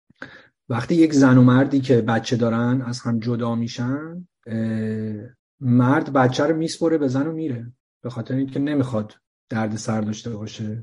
نفعشو داره شخ حد اکثر می‌کنه. زن می‌دونه که اگر بچه رو نگر داره از کارش میمونه درد سر گرفتاری هزار تا گرفتاری داره اگر بچه رو به نگر داره. ولی نگر میداره. طبق منطقی که علم علم اقتصاد به ما میگه زن داره غیر اقلانی عمل تمام تصمیماتی که این شکلی گرفته میشه در این نظام غیر اقلانی می‌خونه. مهره غیر اقلانی روش می‌خوره و نباید کرد این کار رو به خاطر اینکه منفعت رو حد اکثر نمی‌کنه. اون کاری اقلانیه که منفعت حد اکثری میشه. و خب این واقعا درسته که اسکوبار میگه این علم نیست. این یک ایدئولوژی غربیه که در واقع در این دم و دستگاه توسعه تونست به بقیه کشورها بقبولونه که ما انسان ها اینجوری رفتار می‌کنیم و الان خیلی همون ما اصلا بدیهی اصلا سوال نمی کنیم در مورد این ماجرا که چرا اینجوری چرا این اتفاق؟ آره من خب حالا چون این بحثای بسیار یه بحثای من در مورد حاشیه شدن کار زنان و اینا می‌خواستم بگم و حالا با همون آماری که داشتیم میگم حالا این اینو اشکال نداره. من چون به این توقف توسعه سرمایه داری در ایران هم اشاره کردم یه لحظه به این جدول رو یه بار با هم نگاه بکنیم. این تا سال 1375ش توی کتاب طبقه و کار بهداد و نومانی هست. یعنی بهداد و نومانی اومدن و یک محاسبه کردن یعنی بر اساس سرشماری هایی که سرشماری های نفوس و مسکن که از سال 35 تا حالا 85 انجام شده و گروه های شغلی مختلف رو مشخص کردن گروه های رده بالا گروه های رده پایین تحلیل های خیلی جالبی کردن. اون کتاب به نظرم کتاب یعنی برای توسعه سرمایه داری در ایران و تغییرات طبقاتی تحولات طبقاتی که بعد از 57 میفته واقعا کتاب روشنگریه که نشون میده که هر کدوم از سیاست ها به نفع چه طبقاتی میشه به ضرر کیا میشه و حالا توی بحث زنان ما عملا می‌بینیم که تا سال 65 که یعنی در سرشماری 65 معلوم میشه که همون جایگاه یه ذره ای که زنان در اشتغال به دست آورده بودن چون طبیعیه. یعنی در همه کشورها وقتی به سمت صنعتی شدن میرن خب به هر حال یه مقداری اشتغال زنان به دست میارن. بالا نمیره در کشورهای خاورمیانه و کشورهای اسلامی. حالا موانع موانع دیگه ای هم وجود داره. ولی به هر حال داشت با یک روند آهسته ای همونجور که می‌بینیم بین سالهای 35 تا 55 نرخ فعالیت موثر تعدیل شده داشت یه روند حالا به نسبت بدی رو نداشت ولی یه مرتبه سقوط می‌کنه. یعنی ما اینجاست که انقلاب فرهنگی اتفاق میفته جداسازی های جنسیتی اتفاق میفته در واقع ما دهه شست رو می‌تونیم یک دهه طالبانی بنامیم دههی که اگر چه به لحاظ سرکوب نیروهای مترقی و اعدام های گسترده که انجام میشه و چه به لحاظ جداسازی عجیب غریب و سادیسمی جنسیتی که در ایران اتفاق میفته و چه انقلاب فرهنگ می‌بینیم که خب نرخ مشارکت اقتصادی زنان افت می‌کنه ولی از اون طرف با آزادسازی قیمت ها و سیاست چیز دوران اصلاحات وقتی یک مقداری فشارها کمتر میشه این نرخ رشد اقتصادی یه ذره بالاتر میره. ولی در سال 97 آمار سال 97 رو من خدمت شما بگم چهل میلیون حدودا زن در ایران داریم. 33 میلیون نفر از این زنان در سن کارن. از میان این 33 میلیون نفر فقط چهار ممیز سه دهم میلیون زن کار دارن. و از بین این چهار ممیز سه دهم میلیون زن شاغل حدود یک ممیز سه دهم میلیون نفر شغل تمام وقت دارن. این آماریه که یعنی با یک نرخ اشتغال چهارده درصدی. آمار معاونت اقتصادی اتاق بازرگانی در سال 97 یعنی خیلی آمدن همین اصلاح طلبا همین اقتصاد بازار آزادی ها رو همین چیزا زیاد مانور دادن که وضعیت اشتغال زنان بهتر شد از این حرفها ولی خب نه این یه چیزی بود که صرفا فقط خارج شدن از دوران جنگ و دهه وحشت شست بود که یک افزایش نسبی رو تونست در میزان اشتغال زنان ایجاد بکنه. ولی نه اراده بوده براش و نه اراده هست که بدتر هم در واقع داره میشه هر چقدر که میگذریم این وضعیت. به هر حال من فقط جمله پایانی که حالا برای این بحث گذاشته بودم این بود که توسعه کماکان با شاخص های اقتصادی بعضا بیمعنی اندازه گیری میشه. مثل تولید ناخالص داخلی که شاخصیه که بسیار مورد انتقاده. یا مثلا بانک جهانی از خط فقر روزانه یک ممیز 25 صدم دلار استفاده می‌کنه. در حالی که بیش از دو ده هست که بسیاری از محققین اقتصادی معتقدن که این عدد باید یه چیزی بین 5 تا 7 دلار باشه. یعنی در واقع باید یک زندگی شرافتمندانه یک زندگی درست رو ما مبنا در نظر بگیریم. با با روزی یک با روزی یک و مثلا 75 صدم دلار هم باز کسی نمی‌تونه در این بالاتر از خط فقر مطلق قرار می‌گیره ولی کسی نمی‌تونه زندگی درستی داشته باشه. و به نظرم اگر ما بخوایم دنبال یک معیار بگردیم که پیشرفت اجتماعی رو اندازه گیری بکنه ما می‌تونیم جایگاه اجتماعی زنان رو در نظر بگیریم که پیشرفت اجتماعی رو باش سنجید چون هم در واقع بازگو کننده بسیاری از معادلات اجتماعی که اونها خودشون به طریقی معلول یا همراستای مناسبات اقتصادی هستن که در جامعه اتفاق میافته. من امیدوارم که خیلی پراکنده صحبت نکرده باشم و در خدمتون هستم که با هم گپ بزنیم. خیلی ممنون. خیلی عالی بود صحبتاتون ممنونم. و من اولا از دوستان حاضر در جلسه خواهش می‌کنم که اگر سوالی دارن توی این چیز بذارن ای بپرسن. و اگر هم علاقه دارن که به صورت صوتی سوال بپرسن در خدمتتون هست.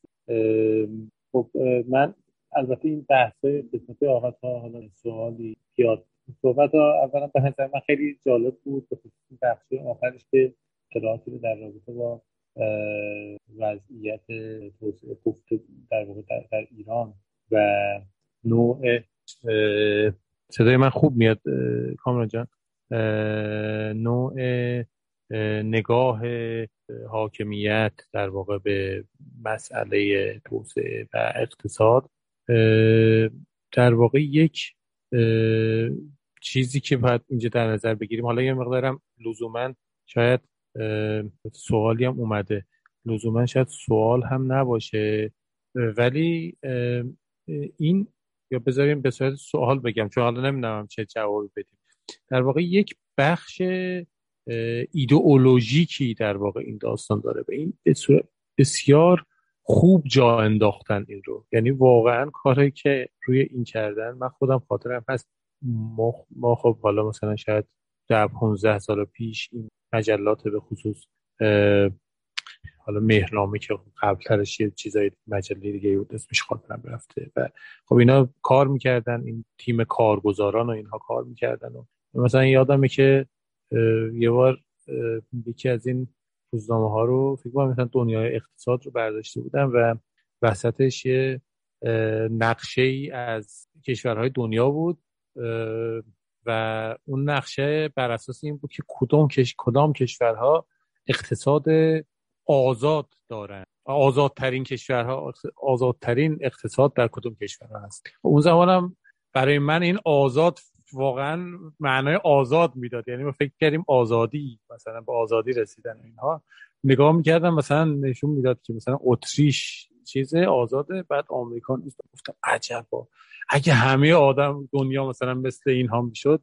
یعنی حالا من این رو به عنوان مثال مقدار بامزه گفتم که نشون بدم چطور واقعا ذهن آدم ها رو عادت دادن به اینکه فکر بکنن که اصلا نجات در اینه که این اتفاقات بیفته. در حالی که خب به صورت روزانه تمام اون رفاه اجتماعیشون و امکان زیستشون حتی کمتر و کمتر میشه. این توفیق در تغییر ذهن ها چطور اتفاق میفته یعنی واقعا خب مگر با زندگی برخورد نمی‌کنه؟ مگر زندگی انسان ها رو تاثیر قرار نمیده. حالا خواستم در این مورد یه نظر شما رو بشنوم. ببین من تقریبا همون جوری که بحثمو شروع کردم اینو به نظرم یک ما باید از طریق سانسور این کار رو بکنیم و از طریق اجبار.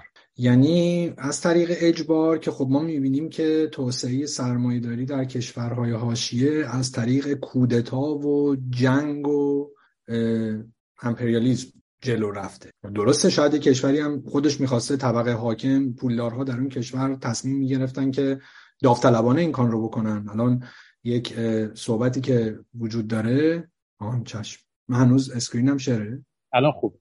الان برداشت خودتون برداشت. آره. حالا نسبت به این یه نکته هم اینجا اومده که گفتن که بعد از انقلاب 57 ایران از جهان جدا افتاد. دیگه تحت فشار بانک جهانی نبود. چرا تو ایران یکی از موردهای جالبه که طبقه حاکم در ایران یک سری از این سیاست ها رو داوطلبانه اجرا می‌کنه و اتفاق جالبی که میافته اینه که ایران یکی از معدود کشورهایی که تقدیرنامه می‌گیره. یعنی ازش تقدیر میشه که الان من رو نوشته بودم که از طرف بانک جهانی میان میگن که باری کلا شما چه آدمای خوبی هستین که خودتون دارین این کار. یعنی اصلا ما مجبور نکردیم که شما رو بیان این سیاست ها رو اجرا بکنید بلکه شما خودتون رفتید به سمت اجرای این سیاست ها به خاطر اینکه خب ما دو تا چیز داشتیم دیگه. ما دو تا این یه بحث تحریم رو داشتیم و یه بحث حالا اصطلاحا ضدیت با غرب که تو دهه 60 در واقع سعی می‌کرد حکومت یک اوتوپیای اسلامی بسازه بعد خب اون اوتوپیای اسلامی شکست خورد و دیدن که نمی‌تونن اون اوتوپیای اسلامی رو بسازن و رفتن به سمت اینکه به لحاظ اقتصادی شبیه غرب بشن. ولی خب اون وجه تنها وجهی که میشه گفت. اگر ما بخوایم یه جنبندی خلاصه بکنیم تنها وجهی که تونست جمهوری اسلامی جا بندازه این برخورد سادیستی نسبت به زنان بود و دیگر جنسیت ها بود. به خاطر اینکه هیچ کدوم از آرمان هایی که صحبتش رو می‌کرد رو دیگه نتونست جا بندازه و هیچ کدوم رو نتونست انجام بده کاملا مطابق با روش های غربی عمل کرد و شعارهایی که در واقع حتی خود اسلامگراها در پنجاه هفت می‌دادن همه به فراموشی رفت. ما اون خطبه معروف نماز جمعه هاشمی رفسنجانی رو داریم. بعد از جنگ که میاد اصلا در مورد جامعه مصرفی صحبت می‌کنه و میگه درسته ما یه زمانی می‌گفتیم که کم مصرف کردن و قناعت و اینها جز و ارزش ها و اینا هست ولی الان رفاه.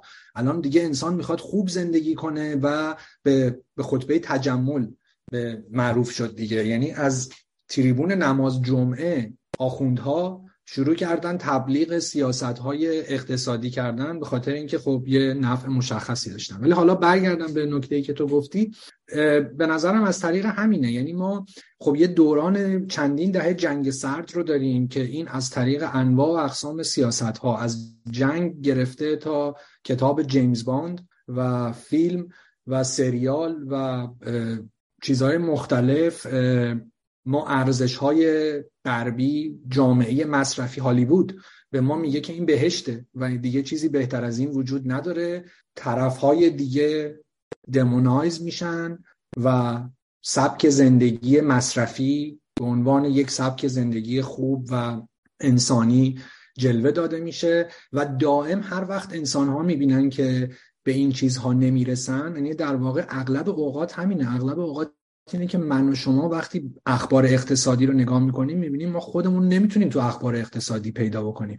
به خاطر اینکه اخبار اقتصادی یه چیزی میگه ولی وضع من و شما یه جور دیگه داره برای ما اتفاق میفته و نکته دومش به نظر من بحث ایدئولوژیکیه که در آموزش وجود داره. یعنی چه در آموزش چه در ایران. حالا من شخصا تجربه هر جفتشو دارم و می‌تونم شخصا تصدیق بکنم چه شما سر کلاس در اقتصاد در ایران بشینید چه در بیرون ایران وقتی در مورد اقتصاد با شما صحبت می‌کنم همونجوری که من بحث رو شروع کردم. میان میگن اقتصاد اینه اقتصاد علمه و همینم هم همینه که هست. و اگر شما با اینها موافق نباشی شما عقب افتاده ای شما حرف غیر علمی داری می‌زنی شما اصلا در جریان نیستی اصلا پرتی اصلا نمی‌فهمی متوجه ماجرا نیستی و خب آدم خب نمی‌خواد پرت باشه دیگه آدم می‌خواد که یه حرف علمی بزنه یه حرف درستی بزنه. خب ما اینجا چند تا سوالم اومده بذاریم البته اون سوالی که خودت خوندی جواب دادی بذاریم من بخونم که دوستانم بدونن چه سوالی بود. نظر شما حالا که بعد از انقلاب 57 ایران از جهان جدا افتاده و دیگر تحت فشار بانک جهانی نبوده چرا دوباره دوباره سراغ این سیاست ها رفته و چی باید می‌شد؟ که این اتفاق نمیافتاد که جوابش رو دادیم.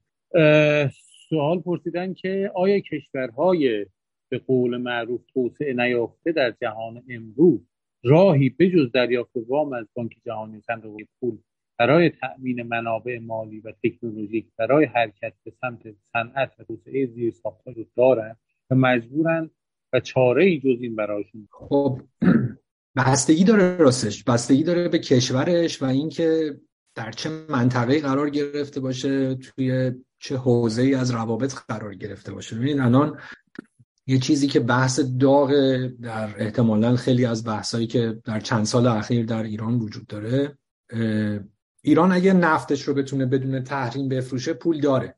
اونقدر لازم نداره که ما یعنی اصولا کشورهایی که یک منابع منابع طبیعی دارن و می‌تونن یک پول خوبی از اون به دست بیارن اونقدر لازم نیست که برن سراغ وام گرفتن. می‌تونن یه ذره مستقلتر عمل کنن. ولی خب ماجرا اینه که ما تحریمیم. ما ده هاست که تحریمیم. به دلایل مختلف. بعضیاش ناشی از رفتار تهاجمی غرب یعنی در واقع به خاطر اینکه ایالات متحده خودش پلیس فرض می‌کنه و میگه که باید این اتفاقا بیفته. از اون طرف هم می‌بینیم خب به حال ما یه سیاست مدارهایی داریم که نفعی دارن در ادامه این تحریم و یه گزارشی بود دو سال پیش. یعنی ما می‌بینیم که عملا اتفاق جالبی داره در ایران میفته همین جوری که تعداد یعنی افراد جمعیت زیر خط فقرمون داره بیشتر میشه تعداد میلیونرهامون و پولدارامون داره بیشتر میشه. گزارشی بود که همین پارسال اگه اشتباه نکنم یک سال یک سال نیم پیش در اومد که ایران رشد میلیونرهای ایرانی یکی از پر چیز پرسرعت ترینه در جهان. و خب اینا کسایی هن که در واقع میشه حد زد که از قبل همین تحریم ها و دارن پولدار میشن و پول در میان ولی اینکه به هر حال این یک سوال اساسیه. ما ترجیح میدیم که کدوم بلوک رو انتخاب بکنیم. چون در واقع داره این یک تقسیم بندی داره اتفاق میفته حالا با توجه به کامنت دیگم که دوتا کامنتی که اومده ما کدوم بلوک رو انتخاب بکنیم؟ ما اگر قرار بشه به کمک گرفتن باشه ترجیح میدیم که سمت غرب بریم یا ترجیح میدیم که سمت شرق بریم. می‌دونید یک سری یک سری معادلات و یک سری مسائل هست که دعواهای سیاسی اینها رو سعی می‌کنه بدیهی کن جلوه بده یا کدر کنه. در واقع به خاطر اینکه ما هر کی کشور که نمی‌تونه ایزوله زندگی کنه یک کشور لازمه که با کشورهای مختلف ارتباط برقرار بکنه. خب ما در دوران جنگ سرد مثلا یه تلاش های بین المللی داشتیم. حالا فارغ از اینکه چجوری اونها رو ارزیابی بکنیم ولی مثلا یه چیزایی داشتیم مثل جنبش عدم تعهد.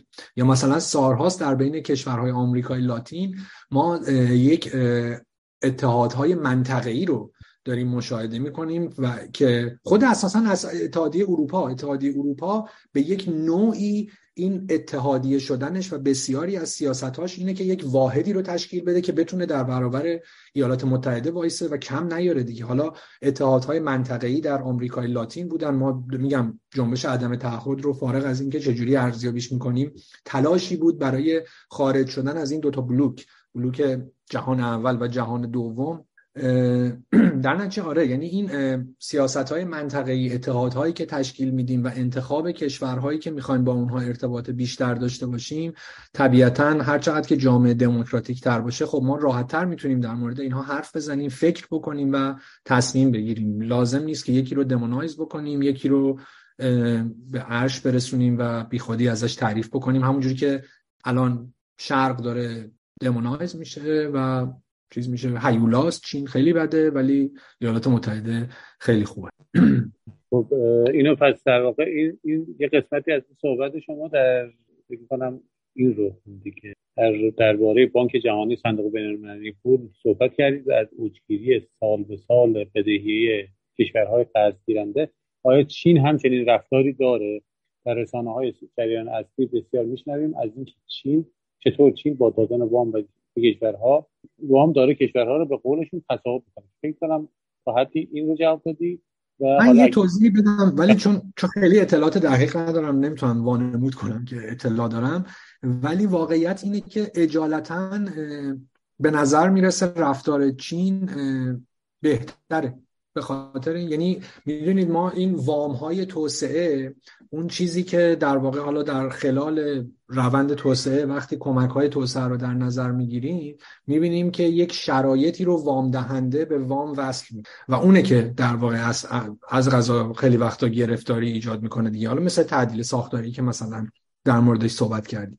به نظر می‌رسه تا امروز اجالتا شرایط چین بهتره. میگن که چین هم شرایط نامنصفانه ای رو داره به کشورها تحمیل می‌کنه ولی از روی واکنش کشورها چون خیلی کشورها وقتی خودشون رو در برابر این دوتا گزینه قرار میدن منطقی هم هست. احتمالا چین داره بر خودش مشتری پیدا می‌کنه. پس الان لازمه که از بانک جهانی وام ارزونتری بده وام بهتری بده. احتمالا هم داره همین کار. ولی خب من اطلاع دقیق ندارم که مقایسه کنم. خب ممنونم.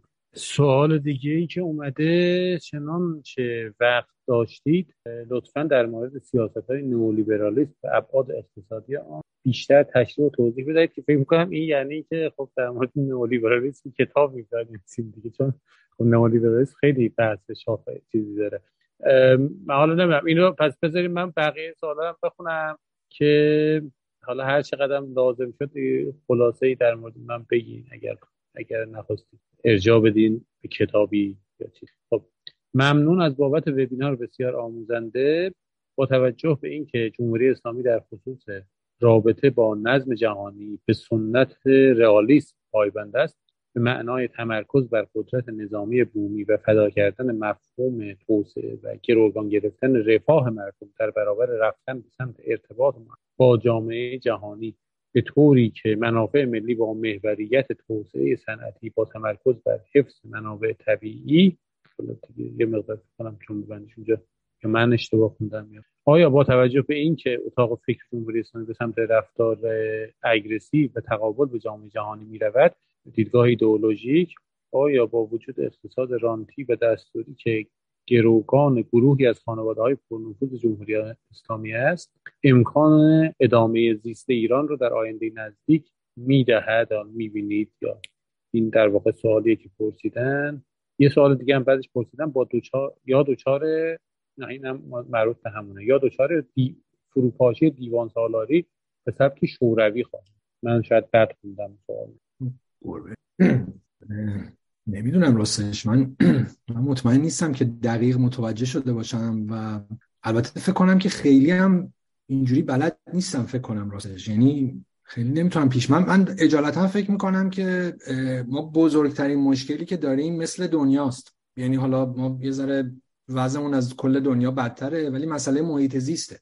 یعنی واندانا شیوا یک حرف جالبی می‌زنه. میگه وقتی میگن که توسعه این دستاورد رو داشت این دست این کارو کرد اون کارو کرد این بالا شد این پایین شد میشمارن همینجوری دستاوردهای مختلف رو میشمارن.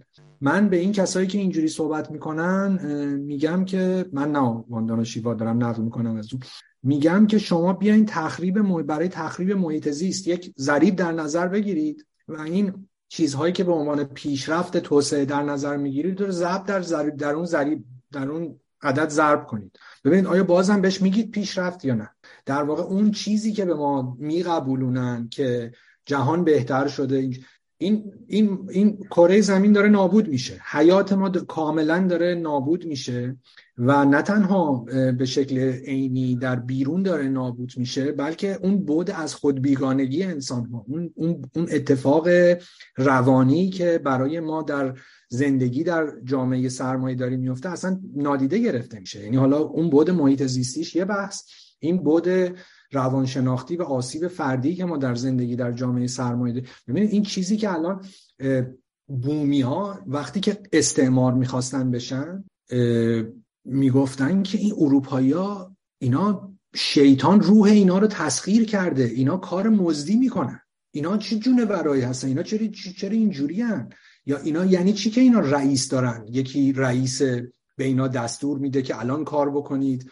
الان کارتون رو متوقف بکنید یا مثلا حقوق بهتون میدم. شما برای من کار می‌کنید با این شرایط کار می‌کنید من بهتون حقوق میدم. مثلا اروپایی ها رو که دیده بودن می‌گفتن اینا چه جانورانی هستن؟ اینا احتمالا شیطان روح اینا رو تسخیر کرده. حالا اونجوری که فهمشون بوده از وضعیتی که بوده. بعد الان این این شده ظرف 400 500 سال شده بدیهی ترین چیزی که در موردش میشه صحبت کرد. اگر ما داریم در مورد فعالیت اقتصادی صحبت می‌کنیم فعالیت اقتصادی این که یک صاحب سرمایه برود چهار نفر رو استخدام بکند استثمارشون بکنه از اونها یه سودی به دست بیاره و تمام تلاشش رو بکنه که با دیگران رقابت بکنه که بتونه بمونه. چون این رقابته به شدت هر لحظه بدتر میشه و بستگی به اینکه تو چه صنعتی هستی و چه کاری داری می‌کنی هر روز همه ما پاشیم بریم سر کار برگردیم و فکر کنیم که زندگی نرمال دیگه. و وقت تازه وقتی ما در کشورهای حاشیه هستیم تازه آرزو داریم که زندگی نرمال نرمال داشته باشیم. و اون وقت اون زندگی که در یک معدود کشورهای یعنی کل این فضای توسعه رو که در نظر بگیریم به قیمت نابودی کره زمین به قیمت نابودی روان انسان ارزش های فرهنگی فرهنگ های مختلف ملل جهان کمتر از 20 درصد دارن در رفاه زندگی می‌کنن حدودا. خب اگر کسی می‌خواد به این بگه موفقیت یا دستاورد بگه ولی یه ذره عجیبه واقعا به این آدم بگه دستاورد یا موفقیت. ممنونم. پنج دقیقه وقت داریم تا آخرش. یه سوالی هم بپرسم که ما الان در واقع در شرایطی هستیم که بحران هایی که در جامعه وجود داره عملا جامعه رو به حالت در واقع تقیان کشونده دیگه و شاهد انقلاب یعنی یا جنبش انقلابی حالا انقلاب هم اگر معلوم چی بشه حداقل یک نوع جنبش انقلابی هست. و این خب اگر بریم به سوابق این جنبش نگاه بکنیم. حالا نه لزوما همین جنبش منتها به سوابق اعتراضات اجتماعی که اتفاق افتاده بودن. یک قسمتیش مربوط به یعنی قسمت مهمیش مربوط به مسائل معیشتی بود. یعنی تا قبل از همین جنبش ژینا که الان در درش هستیم ما در سال 96 و 98 به خصوص بعد از گرون شدن بنزین که بعدش هم سعی کردن دلیلش رو محو کنن. اصلا انگار مثلا برای همین جوری اتفاق افتاده بود. این در واقع اعتراضات معیشتی یا اعتراضاتی که در خوزستان اتفاق افتاد. اینها در واقع اعتراضاتی بودن که به نوعی ثمره همین یا در نتیجه همین سیاست ها بود.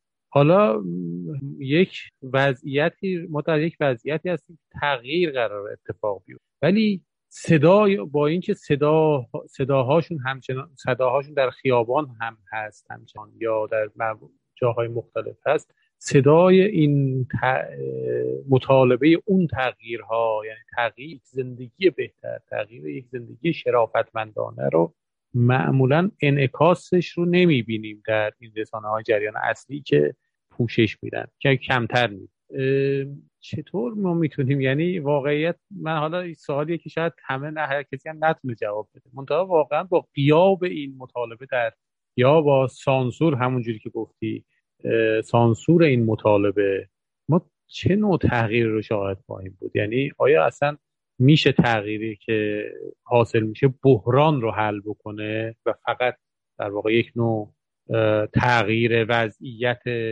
بدون بدون تغییر اساسی نباشه. این رو من پرسیدم چون اون دوست عزیزی که سوال دیگر رو پرسیدن من اون حرف ایشون رو هم بگم. دیگه بقیهش بسپرم به خودت که صحبت پایانی رو هم انجام بدی. ببخشید سوال من به لحاظ دستوری ایراد داشت. سوال اصل سوال من در مورد وضعیت بسیار ناپایدار بروکراسی دیوان سالاری در ایران هست. برای نمونه به شاخص استهلاک سرمایه اشاره می‌کنم. برای سومین سال متوالی منفی بوده و زنگ خطر بزرگی به معنای ورشکستگی صنایع اصلی محسوب می شود اینم البته خب بخشی از اون بحران هستش که داریم در مورد صحبت کنیم ببخشید. بقیه شو دیگه من میسپارم به خودت که هم جواب بدی هم, هم در واقع بخش پایانی در صحبت پایانی اگر داری. بله خب حالا این بیشتر دیگه شبیه کامنت بود. البته سوال خاصی نیست. منم موافقم که این مسائل مشکل این مشکلاتی که در به قول معروف توسعه سنتی وجود داره به شدت زیاده. در واقع اینا جزئیات مفصلیه که باید در موردش صحبت کرد. فقط به نظر من ما نباید از طریق معلول ها این رو توضیح بدیم. در واقع تنها چیزی که الان می‌تونم بگم اینه که اقتصاد یعنی دیدگاه جریان اصلی به خاطر اینکه قرار نیست در مورد سرمایه داری صحبت بکنه و در مورد طبعات سیستم سرمایه داری صحبت بکنه چون یه چیزی که هست بدیهی هست. میاد این چیزها رو با فساد توضیح میده. مثلا که فساد هست. و فساد که علت نیست. فساد معلوله. فساد که نمی‌تونه علت بود. یا مثلا میان مثلا میگن که اینجا خصوصی سازی واقعی انجام نشده خصولتی بوده. نمی‌دونم از این اصطلاح های بیخودی که درست می‌کنه. اینا فرقی نمی‌کنه در واقع. اینا صرفا گروه های صاحب امتیازن که در کشورهای مختلف بنا به روابطی که وجود داره روابط بورژوازی و طبقه حاکم سیاسی این مناسبات بالا پایین میشن و راهگشا نیستن. این جعبه ابزار برای فهم وضعیت. اما برای اون چیزی که تو گفتی ببین باز خود این خیلی بحث مفصلیه. ما الان در واقع دیدگاه قالبی که در ایران وجود داره دو تا دیدگاه قالبه. یک دیدگاه اقتصاددانهای بازار آزادیه که اینا دو گروه میشن. یک گروهشون دوست دارن که بیشتر اصلاح طلبای سابقن. دوست دارن که برن وارد اقتصاد جهانی بشن. نمی‌دونم همین بحثایی که از دوره رفسنجانی کارگزارانی و اینا را مینداختن و مثلا ما می‌بینیم که همین دو ماه پیش که فرهاد نیلی میره نمی‌دونم در تلویزیون شروع می‌کنه صحبت کردن روزنامه شرق میاد. یه تیکه از حرفاش رو جدا می‌کنه و highlight می‌کنه که داره میگه هیچ جای دنیا اینجوری نیست نمی‌دونم اینجا نمی‌دونم مملکت رو به گروگان گرفتن نمی‌دونم. هی داره مثل من و تو میگه هیچ جای دنیا اینجوری نیست ما اینجوریم. هیچ جای دنیا اینجوری نیست ما اینجوری شما میری کل سخنرانی رو که نگاه می‌کنی میری داره در مورد حاکمیت بانک صحبت می‌کنه در مورد بانکداری صحبت می‌کنه. یعنی همونجوری که تو گفتی بانکداری رو به عنوان کل جامعه جا می‌زنه. به خاطر اینکه فهم اون اقتصاد دان یعنی فهم اون آدم اصلا اساسا از اقتصاد و جامعه همین. یه دیدگاه اینان یه دیدگاه کسایی هن که حالا به شکل خیلی خلاصه اون چیزی که قوچانی چند سال پیش گفت یا این چیزی که لیلاز چند سال پیش گفت بوناپارتیزم. یه چیز رضاخانی. یک همین دو سه روز پیش بود صحبت های لیلاز که یه جایی بود یه داشت می‌کرد من نمیم کجا بود ولی داشت میگفتش که که انگار مثلا رو دست خورده بود حالا با همون رندی رندی و زرنگی که همیشه خود داره. می‌گفت ما می‌گفتیم که دولت و مجلس یک دست بشن که سیاست های توسعه اتفاق بیفته. خب الان یک دست شدن بازم اتفاق نمیافت. در واقع تز قوچانی که بود اقتدار و توسعه اسمش گذاشته بود اقتدار و توسعه یا تز لیلاس که معتقد بود که ما به یک دوره ده ساله بین پنج ساله تا بعضا 15 ساله به بناپارتیزم احتیاج داریم.